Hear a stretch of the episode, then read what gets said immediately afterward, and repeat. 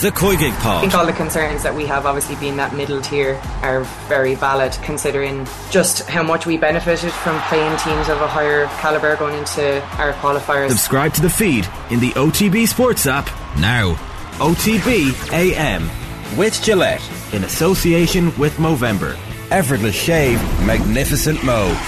You know, that wasn't an All Ireland winning performance. Probably should have won the game based on their second half performance. Is it a step too far to say it was the performance so far of the World Cup? Maybe not. OTB AM's performance rankings with Gillette. I'm, I'm, I'm scratching my head. That performances was just lacked that intensity.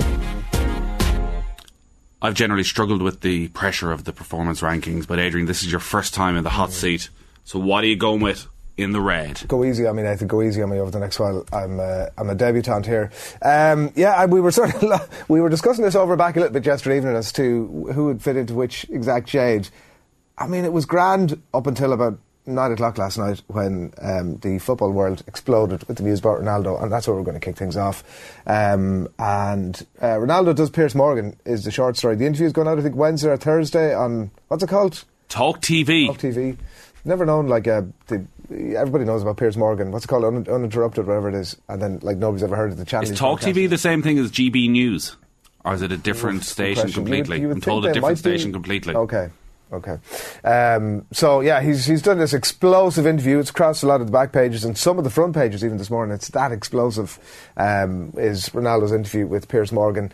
Um, it kind of feels like his Roy Keane MUTV moment, and that he may never play for the club again. Would be my suspicion. So we do appreciate that. You know, you might have not the got the ins and outs of the exact details of this interview just yet. So a couple of clips to bring you. This is Ronaldo in conversation with Piers Morgan. We've two clips. First one is he's been betrayed by Manchester United. They're trying to force you out. Yes, not only the coach, but the other two or three guys there around the club. At the uh, senior executive level. Yes, that I felt betrayed. And you uh, think they're trying to get rid of you? Honestly, I shouldn't say that. I don't know, but listen, I, I don't care. I'm always people should listen the truth. Yes, I feel betrayed, and I felt that some people that don't want me here, not only this year, but last year too. I don't know what's going on, but since since the um, Sir Alex Ferguson left, I saw not evolution in the club. The progress was zero. Um, for example, you have an interesting point that how the club, as Manchester United, after suck um, Ole, they buy, they bring sport directive Ralf Rangnick, which is something that nobody understands. This guy is, is not even a coach. A bigger club like Manchester United bring sport directive, surprise not only me but all the world. Uh, you know, nothing changed. Surprisingly, not only the pool, the jacuzzi, even the gym, even some points, the technology, the kitchen, the chefs, which is I appreciate, lovely, lovely persons. They stop in a in a time which is is it surprised me a lot. I thought I will see different things, different, as I mentioned before, technology, infrastructure, but unfortunately, we see many things that I'm used to see when I was 20, 21, 23. So, surprised me a lot. Yeah, this is Ronaldo lashing out. There's an Alan Partridge quality to that, by the way, that I hadn't fully picked Listen. up on. A, a Travelodge style. Jacuzzi you know. technology has moved on massively over the past 10 years, and if Manchester United aren't keeping up with that, Do you think there was a comma in there somewhere? I mean, he was about to go to town on the chef. Chef, And he, oh. in fairness, there was a, a, a one little glimmer of self awareness there where he thought, "Oh, if I if I personalise this against the chef, there's definitely going to be a backlash." thing is, he had never eaten in that canteen again, either way. Is he? Like, that's it. That's him done now, as far as I'm concerned. This is his Roy Keane MUTV moment. He's hit the nuclear button, which is Piers Morgan in this instance. And obviously, he wasn't in the uh, squad over the weekend. He wasn't in the team over the weekend. They listed illness yesterday as a reason that he wasn't going to be in there. And it's one of those loose terminologies that everybody kind of suspected. The main thought was that he'd rest himself for the World Cup. Maybe that was also true. But Well, when was this interview recorded? We need to find out because if this was recorded in the middle of last week, Well, Morgan was tweeting about it yesterday afternoon, saying uh, international news desks, you need to be at the ready from ten o'clock tonight or whatever it was. They started to release the teasers that uh, you're going to be busy. So whether they'd been, whether they had recorded it in the week and he was sitting on it for that period of time, who knows? Is anything he said there wrong?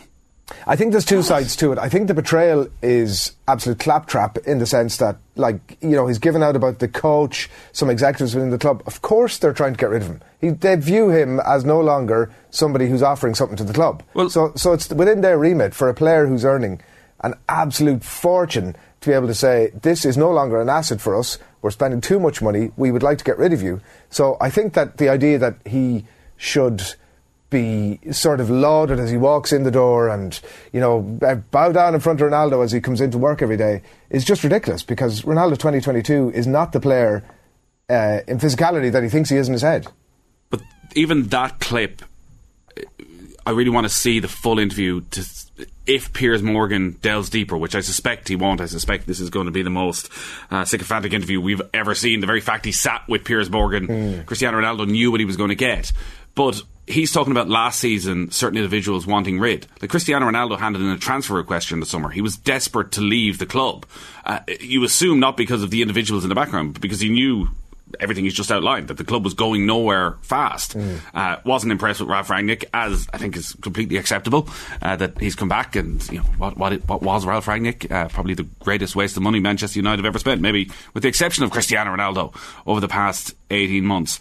But I think a lot of Manchester United supporters will listen to that and go, yeah, Cristiano Ronaldo is one of the greatest players of all time, who has set unbelievably high standards for himself, who in the 10 years since Manchester United last won a league has won four Champions League, has won countless league titles, has won five Ballon d'Ors, and he's saying what we do isn't on a par with Real Madrid or Juventus are the best clubs in world football, and that's because of the Glazers and unnamed executives. So calling that out, he's dead right to call that out. Yeah, I think that's. I think there are two sides to it. I think on the I've been betrayed bit. I think that's nonsense. And I was listening to Talksport in the wind. But unless he was betrayed, unless he was betrayed, unless like when he came back to the club, he was told, "We're going to put a massive investment in. We're going to build a team around you, yeah. and over the next two or three years, we're going to get back in the Champions League. We're going to challenge for that. We're going to challenge for titles." And then six months later, Ralf Rangnick is his manager. But to borrow a phrase, new information came to light, man. Like you weren't. We thought you were this guy, and it turns out you're not. And you're well, not. He was their top scorer last season. I know he was, and like, look at you know, we talked to Daniel Harris a, bit, a little bit later on. Maybe you think I was watching Match of the Day last night, and Jermaine Defoe was making the point that like uh,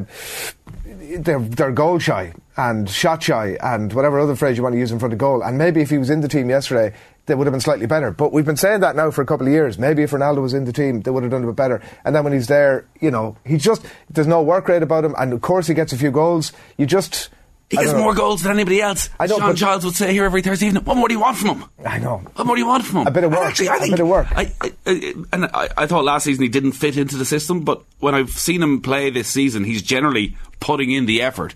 Yeah, he can't do what he did five years ago, ten years ago, but on the pitch, when he's been in the mood, I think he still has a he's still good enough for a place in this Manchester United squad.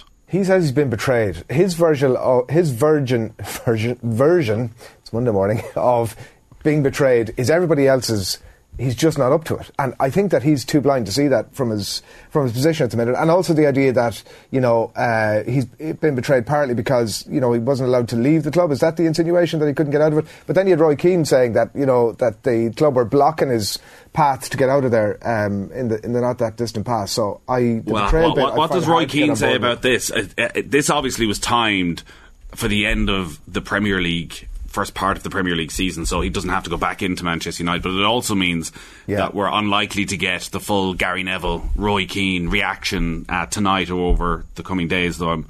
I'm sure we'll hear from a lot of those former Manchester United players. But Keane has been a staunch defender of Cristiano Ronaldo. And you say, uh, you know, there are similarities between the way Keane exited the club and the way he questioned people. I, I think Keane's was more of the players more so than it seems to be the structure that Cristiano Ronaldo is having a go at. But like this is unacceptable. Like Wayne Rooney was very honest on Talksport last week, saying like there's no way in hell Roy Keane would have stood for a player mm. speaking like this. Uh, the best bit, which they haven't released a clip of, but uh, I'd imagine is going to go viral, is his criticism of Wayne Rooney. So I think everyone was quite impressed with Wayne Rooney that he didn't take the usual yeah. former player line of going, oh, he's one of the greatest players who've ever played the game, and you know you got to respect his opinion. Uh, said he was completely out of line, that you know you can't can't do what he did and can't refuse to come on. Uh, Ronaldo said, I don't know why he criticises me so badly. Probably because he finished his career and I'm still playing at a high level. Then with a smirk, Ronaldo added, I'm not going to say that I'm looking better than him, which is true. He's so vain, like, isn't he? It's just, This- well, he this- can't, actually can't this- help himself. is- like that's hardly breaking news that Cristiano Ronaldo is vain. I know, but like, I mean, Jesus, just give it a break for a minute while you're while you're here, right? He's chosen to do this interview, and what is he actually expecting to get out of it? Is the other thing. Like, is he expecting that the great United fan base are sort of suddenly, you know, motivated, to the point that there are, you know, they ditch their Glazers out protests in favour of Ronaldo in, or is he is he thinking about? I mean, basically, look at maybe he's trying to force a way out of the club, and in that regard, he probably has. In that, like, he ain't ever going back, and there's nobody that can make a case for that now. Even the most staunch, I think, Ronaldo fans. It's But- done now. Well, it is, but they may well be in a similar position to last summer, where Cristiano Ronaldo wanted to leave, Manchester United wanted him to leave, but they couldn't find a club to take him because nobody could afford his wages, or the clubs that he wanted to go to felt that he didn't fit their system. So perhaps now he has something lined up post World Cup. But I wonder what his target audience is here. So anybody who watches the Premier League or understands English football will look at this and think, like Cristiano Ronaldo, as you say, hasn't been making the impact that he was five, ten years ago. He's no longer the best player in the world. But Cristiano Ronaldo is arguably bigger than Manchester United in large parts of the world for people who take a passing interest in football. And if we woke up this morning and Tom Brady had done this interview about Tampa Bay, from afar I'd be going, well, Tampa Bay is obviously an absolute shambles. Tom Brady's the greatest quarterback who's ever lived. How's he having to put up with this? The chef, the chef is no good. like, why aren't they listening to him? They're going to have to absolutely change everything. Whereas if you're following NFL day to day, you may realise, well, actually, Tom Brady's not the player he once was, and Tampa Bay, yeah, everything's not perfect, and there's obviously a comparison there with the Glazers as well. I don't know, but I think I think there's a wider audience for Cristiano Ronaldo that he's talking to rather than the hardcore Manchester United fan, who you'd have to assume are somewhat alienated by this, even if he is making a lot of valid points. But Ronaldo's a worldwide superstar, and I think an awful lot of those people who are more interested in Cristiano Ronaldo than Manchester United will go, yeah, it's probably right. Yeah, I think for those people who basically what you're saying is they don't have the full picture, right? Save it for your book. Wait 10 years' time, settle your scores then. This is the new book, Ah, a two-minute viral clip. I'm going to have a look and see um, how many views. When I was going, I could barely sleep last night. I wanted to see was there more to come. I think um, the uh, look. I think the reality is that this guy, right? He's got, he's out the door. The, the, the point about the no evolution of the club is spot on. Seven right? point eight million views. Yeah. That's better than writing any book. the the the point about the no evolution of the club is spot on. The Rangnick stuff. Uh, suddenly, we've got maybe a better insight into why the club has been going backwards over the last number of years, if what he's saying is true. But my conclusion out of all of that is, here's Ronaldo, one of the best players in his mind, and now in Piers Morgan's mind, as opposed to when he previously thought Messi was the best player. In his mind and in Piers Morgan's mind, he's the best player to have ever played the game, right? So he walks in the door there a couple of years ago, and he's looking around him, going chef, you're still making like potato waffles and whatever else it is, and you just end up to it, and the jacuzzi technology is not right. And who is this auditor? I've never heard of before, and what's he doing? Why didn't he stand up and go, lads, here, I've been to Juventus and I've been to Real Madrid over the last 10 years. They do things a bit differently here. I have a few ideas. It sounds like. But he has. It I sounds like he know. has done that. Do you think Ronaldo's sitting there in the dressing room bitching and moaning? It no chance. it doesn't Ronaldo like- is in day What- one what- going, what what, the hell is going on here? What would look? At, I'm surprised to hear that the jacuzzi technology is not what it once, what it should have been, right?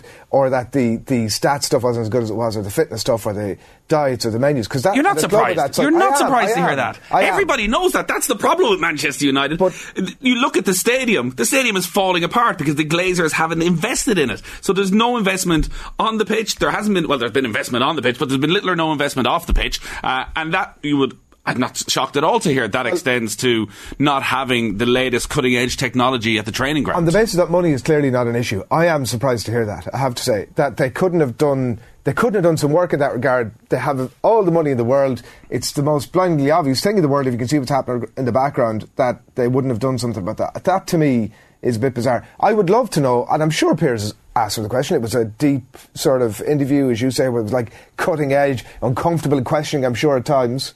Uh, I'm sure he said to him, "Did you say this to them when you were there?"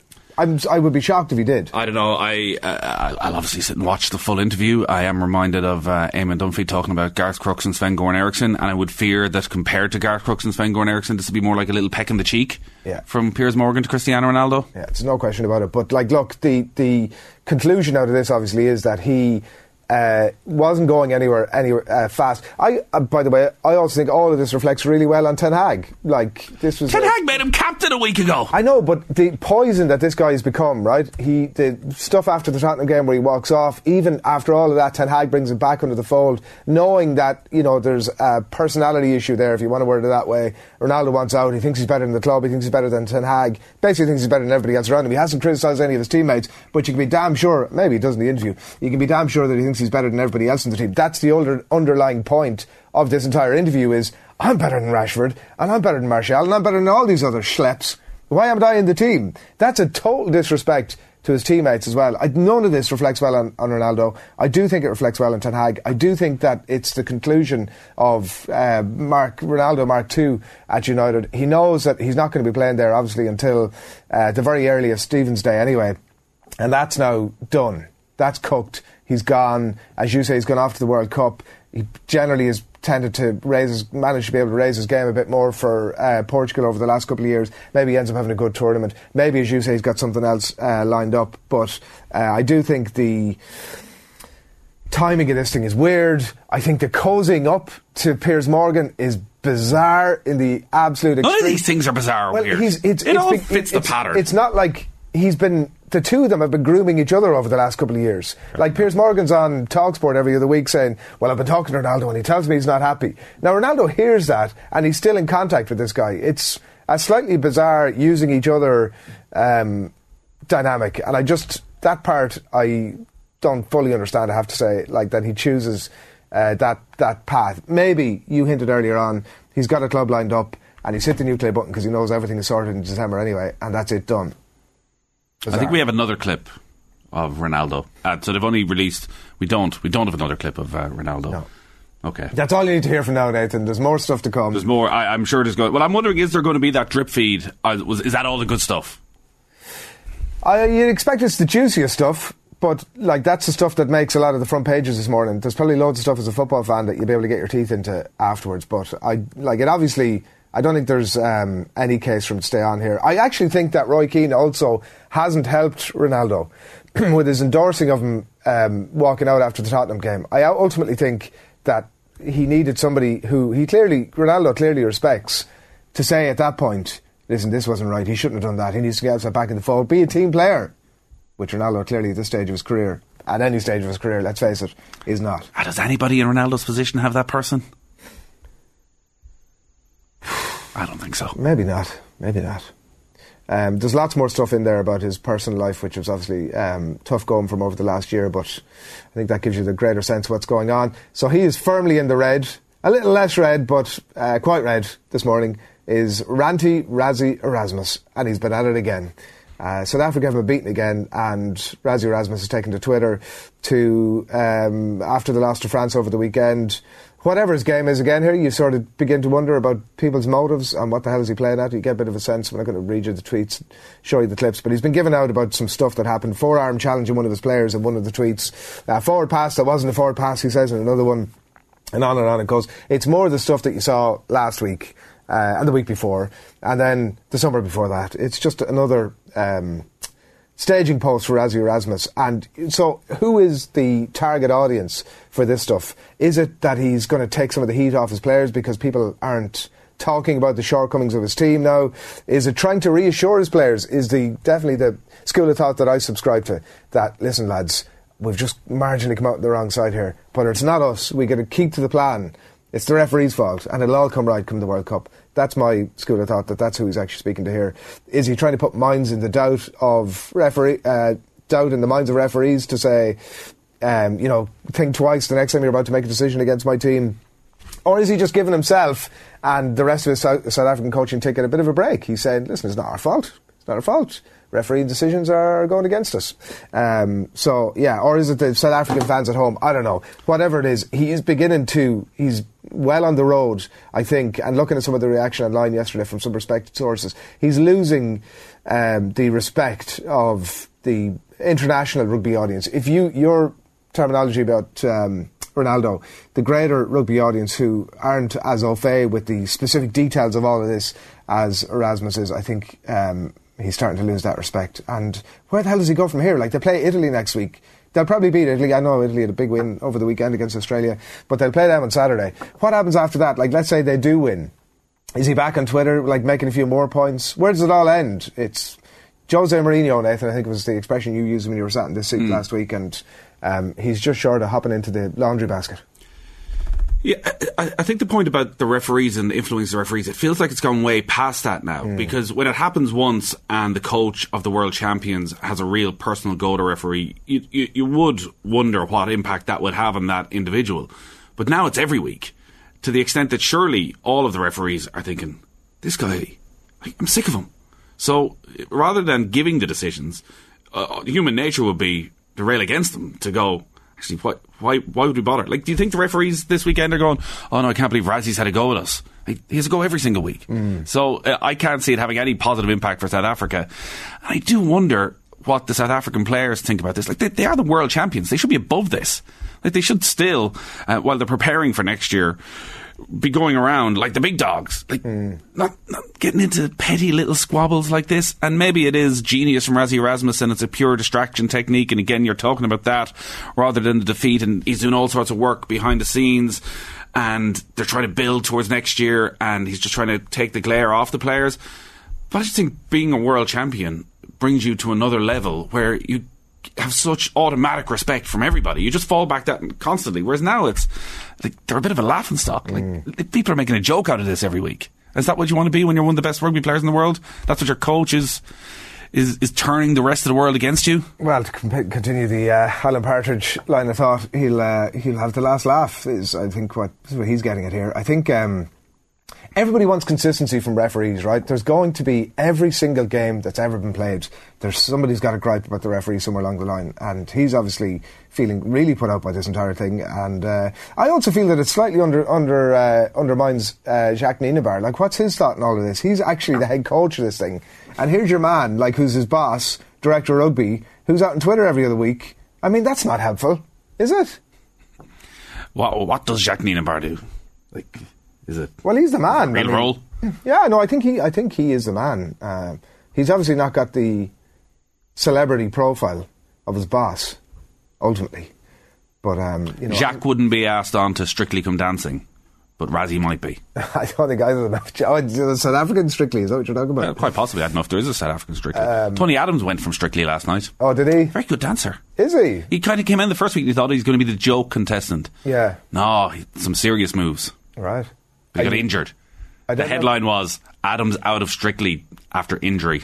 Is that what happened to him last night, or was he? No, he was he was Oh, injured. He was in on. the dance off, but he was injured, so he had to step aside. Are you, I wouldn't have had you as a strictly man, Nathan. That's very very popular in my house. I'm a celeb man. I've watched bits of it. It's just it's just on so often. Mm. And also, the World Cup is coming up. I know. You so can't get too invested. You can't can't fully commit. I like it, it's it's a very difficult watch. You're watching Matt Hancock and going like, this guy is responsible for the death of thousands of people, and they're all having a joke, and he sort of gives a half-hearted apology. And I'm just looking for forgiveness. Like piss off. I think he's actually coming off quite well out of it. But that that in itself isn't right. Mike Tindall is the man. That's that's that's. I, I only saw one bit where one of them asked Mike Tindall uh, what his wife did. ah, you're joking me. Well, they're probably not in there for their intellect. I, I'm trying to get through the Crown at the moment, so that's why I'm also not watching Oh, yeah. Celebrity. I've heard it's it's not as good as the previous series. No, it's not. The Queen isn't as convincing. Mm. I think it's all a bit too real now because you remember it.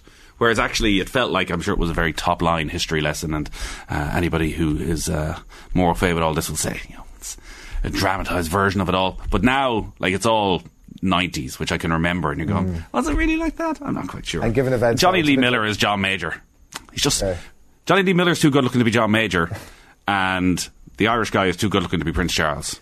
It's a bit like watching the Titanic as well. You kind of know ultimately the thing is going south. What's what's, what's going to happen? Anyways, Right. there's the TV review of the weekend. Uh, Um, Amber, what do you got for In us? the amber, I've got Irish rugby. I sort of before Ronaldo uh, did did last night. I think I did slightly in the green, which might have been a bit controversial, but it was at the uh, went to the Aviva on uh, Saturday afternoon, Nathan, and um, I'm not as a downbeat as maybe some of the report uh, reports have been on the Irish rugby team um, after the weekend. Like it's a bit of a hiding to nothing in a lot of ways. And those games typically tended to tended to have been. I've been at some of those November internationals uh, against Fiji before, and um, yeah, you're on a bit of a hiding to nothing. Like unless you go out and beat them by about 50 points, everybody's um, sort of moaning about it. And obviously the game didn't get off to the most amazing start, um, but um, yeah, I think that obviously everything at the minute is in the context of who's going to make uh, the playing for the World Cup. That's uh, dominating everything. And I do think that actually the A loss to the All Blacks 15s a few weeks ago is going to be referenced for the next year or so. This game might slightly come in under the radar a little bit, but I do think that that was almost a bit of a sliding doors moment for a whole pile of players that aren't realistically now. I think there might be seven games left before the World Cup starts. Some of them are obviously frontline Six Nations matches, which you know I think a bunch of those players are just not going to get their chance. Uh, to put their hand up, you know, the likes of Gavin Coombs who got ditched out. The back row is really interesting. Um, as a start, as a jumping off point, given uh, the competitive nature of it. But I think if you look at the likes of Gavin Coombs, who got ditched out even from the larger squad uh, post that A loss to the uh, New Zealand 15, uh, went back to Munster. Like had obviously a very good game um, for them in the win over um, South Africa A. But yeah, I think his his chance is probably gone now. Like and he probably you know he'll be a player who'll come in probably post the World Cup at some point. Certainly wouldn't think his Ireland career is done, but in terms of World Cup, so you have the likes of that, the sliding doors aspect of it, and then you have Nick Timoney who uh, gets his shot against Fiji, is retained in the squad. Also, one of those players who played in that uh, loss to the All Blacks A. And um, yeah, I just think given the strength across the back row, there wouldn't have been a huge amount of people who would have given somebody like Nick Timoney a shot at making the World Cup squad. But suddenly he's starting to really play his way into uh, into form. You assume he's playing his way into Paul O'Connell's thoughts and Andy Farrell's thoughts. Uh, gets a couple of tries. Um, and you look at the likes of Kieran Treadwell, for example, um, did well most likely to miss that uh, New Zealand game. Um, he was a sub against South Africa last weekend, got 50 minutes under his belt on Saturday, nearly had a try to his name. Again, another one of these players that, like, I'm sort of making the case here that people have left uh, the Aviva, it seems like by and large, with the idea that this was. Um, Forgettable. Forgettable. Look at it, certainly in terms of the game, I'm not going to make that case. It was uh, drab. I think the referee probably didn't help it. I'm not going to go full Rassie on him. It didn't probably didn't help it. It was very stop start. Um, there was a, it was error strewn as well, so not entirely uh, his fault.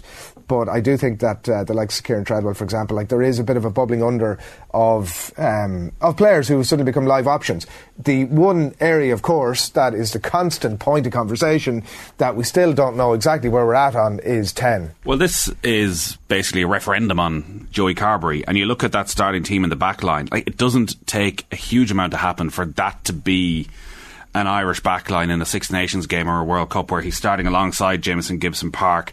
Mack Hansen and Robert Baloucoune are on the wings. He's got Robbie Henshaw and Stuart McCloskey in the centre. All right, you'd expect that Jimmy O'Brien won't be starting these games, but he has a lot of quality outside him and experience. Yeah. Did he? Did he pass?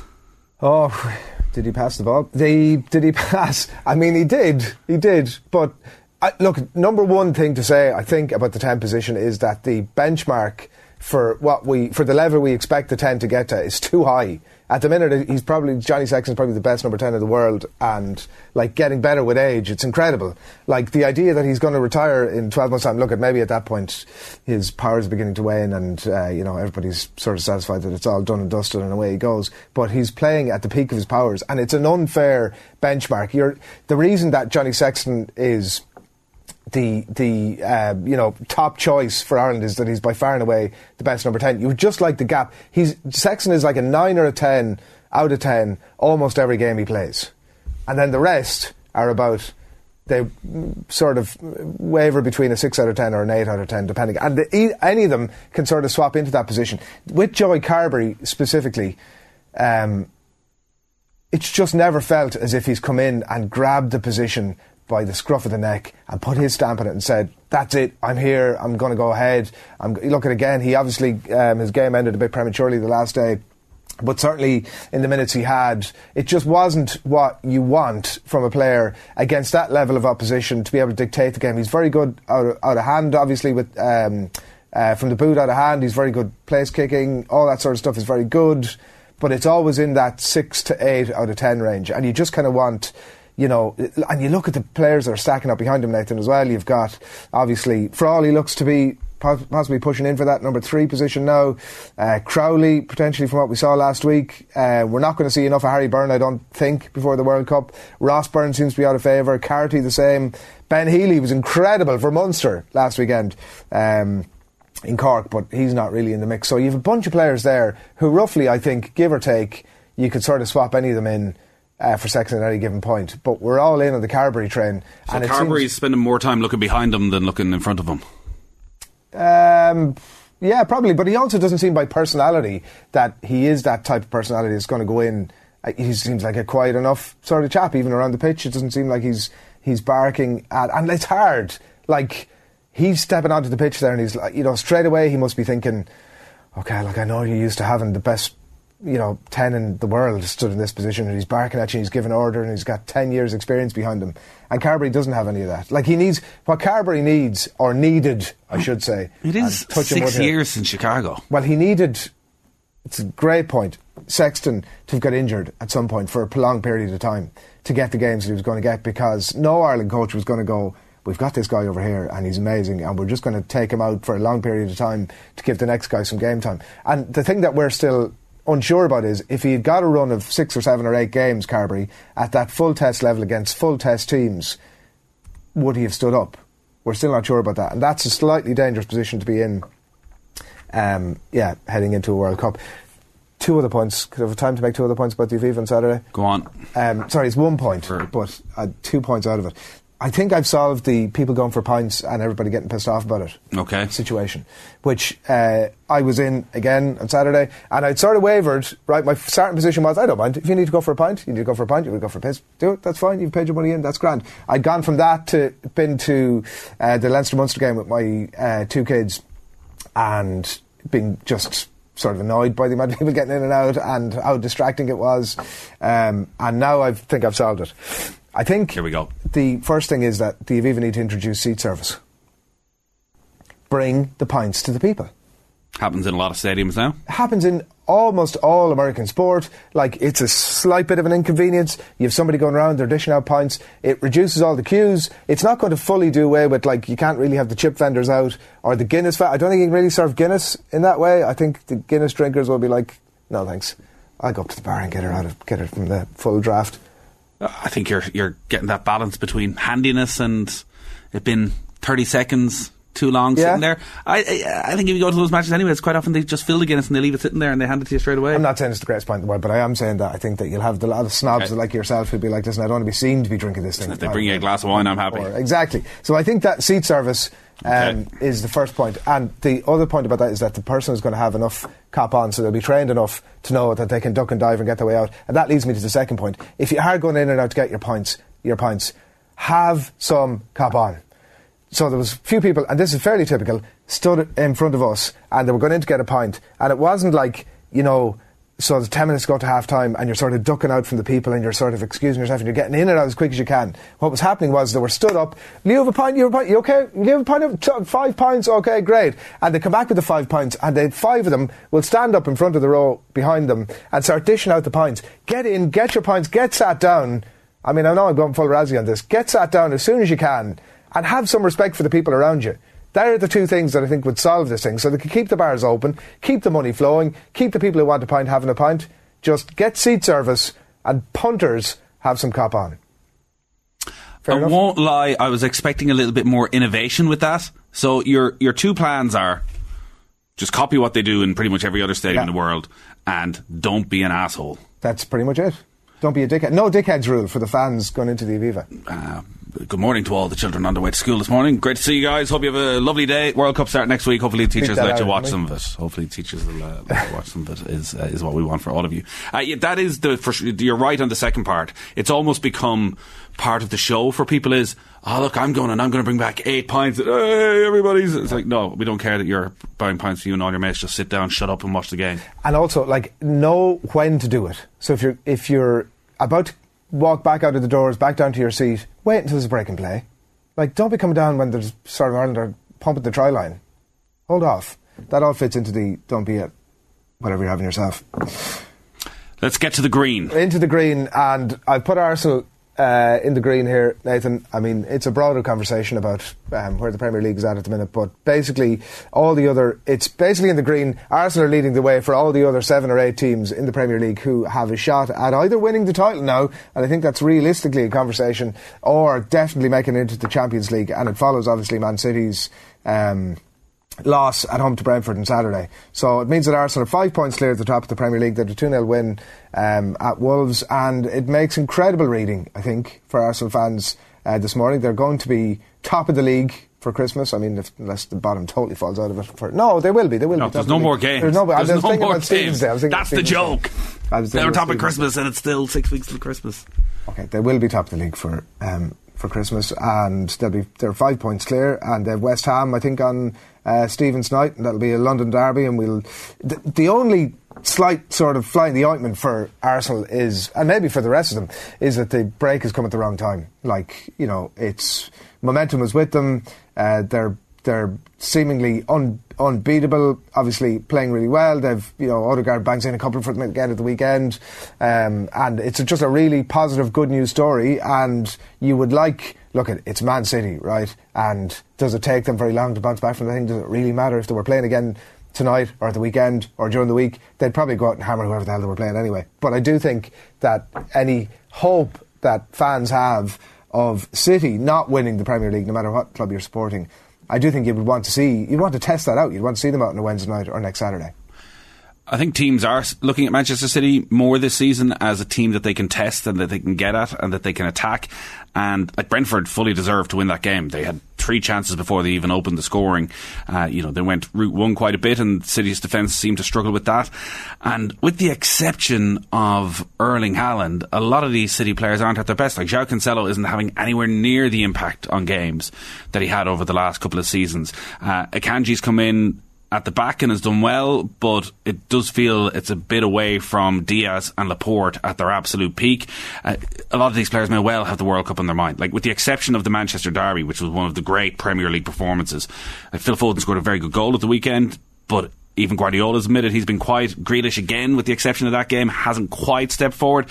So I'm not fully convinced that City or all that and will get to close to 100 points this season. So I think there is an opportunity there for Arsenal. And I've been on the Arsenal bandwagon for quite a while. I thought people were way over the top in their criticism in the one game they lost this season against Manchester United, where they made a couple of mistakes at the back. But by and large, for an hour of that game, uh, they were the better team. And Granit Xhaka goes off injured very early or he was sick or something very early in that game on Saturday night. Uh, Fabio Vieira comes in and is brilliant. Like the three players be playing behind Gabriel Jesus, one of them always steps up every single day, whether it's Martinelli, Odegaard at the weekend, Saka. Uh, Jesus isn't scoring. But the amount of tackles he won inside his own half to set them away on counter attacks, he's offering something very different to that team. They're not making many mistakes at the back. They've got a good goalkeeper. Maybe they go and they sign somebody in January and they add a little bit more depth.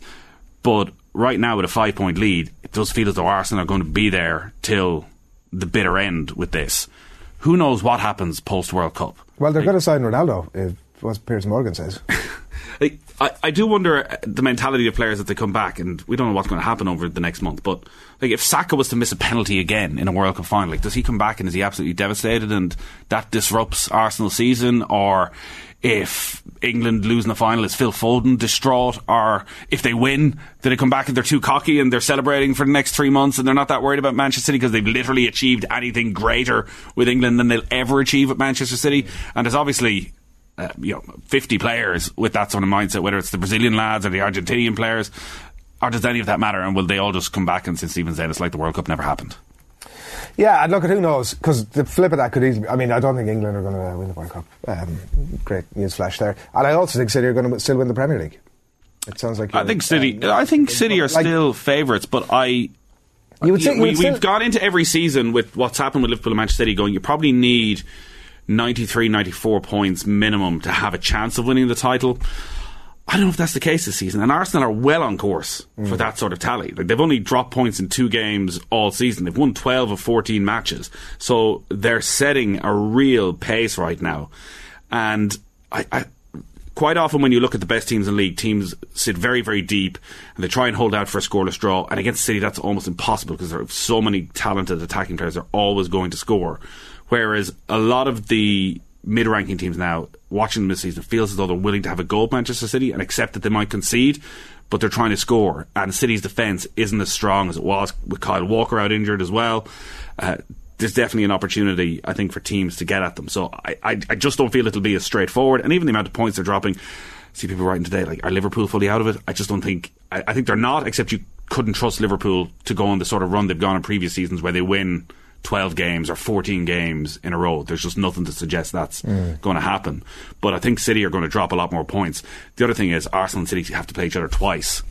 Uh, in the second half of the season, because their game was postponed uh, earlier this year. Like Arsenal's fixture list, you touched like it's it's a difficult fixture list when they come back. Uh, West Ham and Stephen's Day, then they go to Brighton, then Newcastle, Tottenham, Manchester United. Mm. Three game run. Tough, tough run of games. Yeah, and I mean, like, I don't know, look, from a City point of view, it's obviously a lot of this is based off one game is the thing, and even at that, they're obviously pushing for the winner against Brentford, and they get caught in the, a brilliant counter attack. Absolutely. Who was that player that broke down the left hand side? Brilliant. Brilliant break at pace, catches them totally on the hop.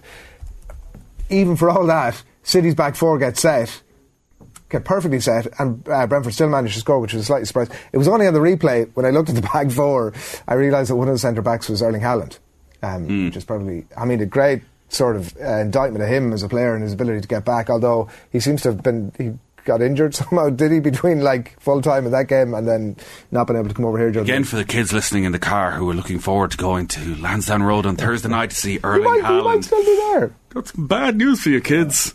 Uh, the RTE promo for that, uh, it- they went all. I don't know if you saw this over the weekend. They're obviously going to have to change it, which was basically Ireland are taking on Erling Haaland. Erling Haaland and some other guys. Yeah. It's like if I'm Martin Odegaard, I'm thinking. Yeah, I'm, I'm kind of better than anybody in your team. Maybe show me a little bit of respect. Yeah. Uh, the thing with City is it's not just one game because the match before that, they need a 95th minute penalty at home against Fulham to win that game. Like the Leicester game was a very tight match. A couple of weeks before that, Liverpool beat them. So the break is probably coming at a good time for Manchester City.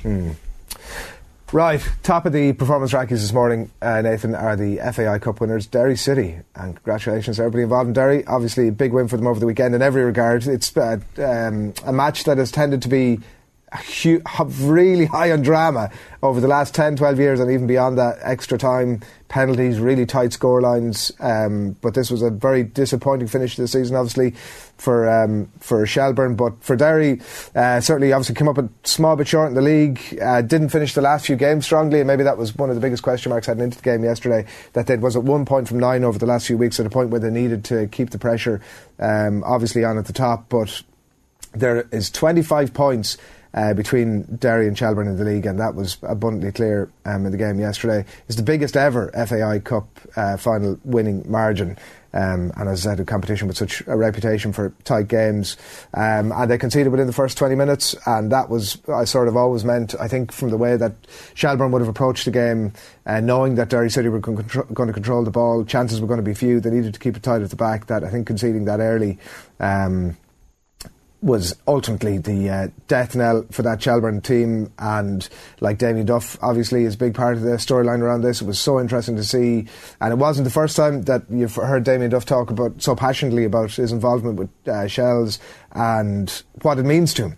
Like for a player who's achieved what he's achieved in his career, he's still talking about like um, you know, what, 10 foot tall, walking into the Aviva. It was like the most important game in his career, I think he might have, might have said, or something along those lines. Uh, he said afterwards, I'll be at the FAI, FAI Cup final out till the day I die, whether that's on the touchline or not. Um, there's obviously a talk of a takeover at Shelbourne and be really interesting to see if there is a takeover and he's able to bring in some quality because, you know, he doesn't, he speaks about, he speaks really respectfully about the players that he has, but you still understand that they're, it's a young squad and they're not to the level that he'd like to be working with. So it'll be interesting to see if he does get the pieces of the jigsaw that he's actually happy with, what type of manager he is. But it must have been very, um, it was very clearly very disappointing. Ah, they were huge. Didn't have a single shot on target in the entire game. And he mentioned that after match that the players have to go in and look at themselves in the mirror now after this and realise that they turned up in cup final day and they didn't perform. And that's a difficult thing for any sports person and for pretty much to be across the team. Now, Derry were very good. It sort of fitted in with a lot of the predictions that if Derry got the first goal, they could run riot, and they did. And for them now, it is look it up because while there was 13 points between themselves and Shamrock Rovers, it could have been very, very different. They just drew way too many games, particularly at home uh, over the course of the season. There wasn't that big a gap, and like they have an owner with a lot of money to invest. Uh, they have some good young players. They've got a lot of experience. Like they brought brilliantly and getting Michael Duffy uh, up and getting Patrick McEleney up, like two of the best players in the league.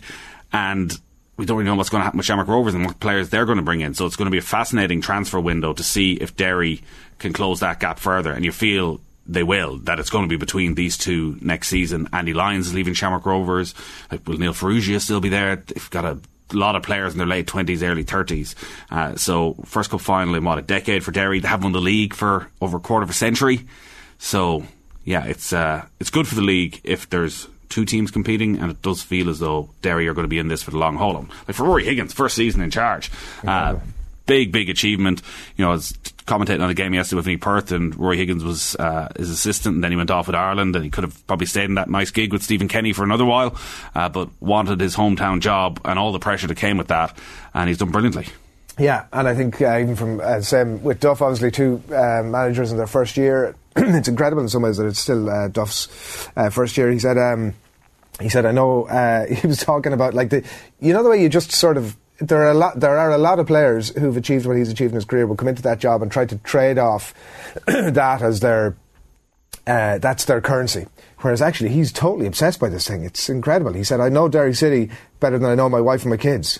He's so um, obsessive about it and ambitious. I want to build Rome in a day. He said afterwards. Like it's just. Um, it's really impressive to watch, him. I must say, and he's very clearly committed to it, like to the point where you could see him managing Shelbourne for the next 10 years. I mean, I don't know, maybe the players come in that actually end up ending uh, Damien Duff's career with Shelbourne in terms of he gets a thirst for uh, management and ends up getting, you know, hauled off somewhere else and he'll be in tears as he, as he leaves Shelbourne. Who knows what happens? But certainly, listening to him now, I don't want to be... Um, down on Shelbourne fans this morning, kicking them while they're down. Um, but uh, you do feel as if he's uh, he's got management in his blood and it's going to be for a while. We should mention as well, obviously, there was trouble in the stands yesterday. It was um, flares thrown onto the pitch, and then Shelbourne fans seemed to be fighting each other. Uh, it was a slightly bizarre scenario that happened at one of the ends, and um, I'm sure we haven't heard the end of it, but uh, ugly enough scenes, it must be said. You don't like to see it particularly on a, a, day like that, where it was one of the biggest ever attendances at an FAI, FAI Cup final. Um, disappointing to see, but great day for Derry City. None of them turned up at a hurl, though. No, that is true. That is true. That is something we might touch on a little bit later. Yeah, we'll, we'll come back uh, to that. What happened at Parnell Park as well. Good job, Adrian. Well done. Debut. Thank you. OTB AM with Gillette in association with Movember. Effortless shave, magnificent Mo.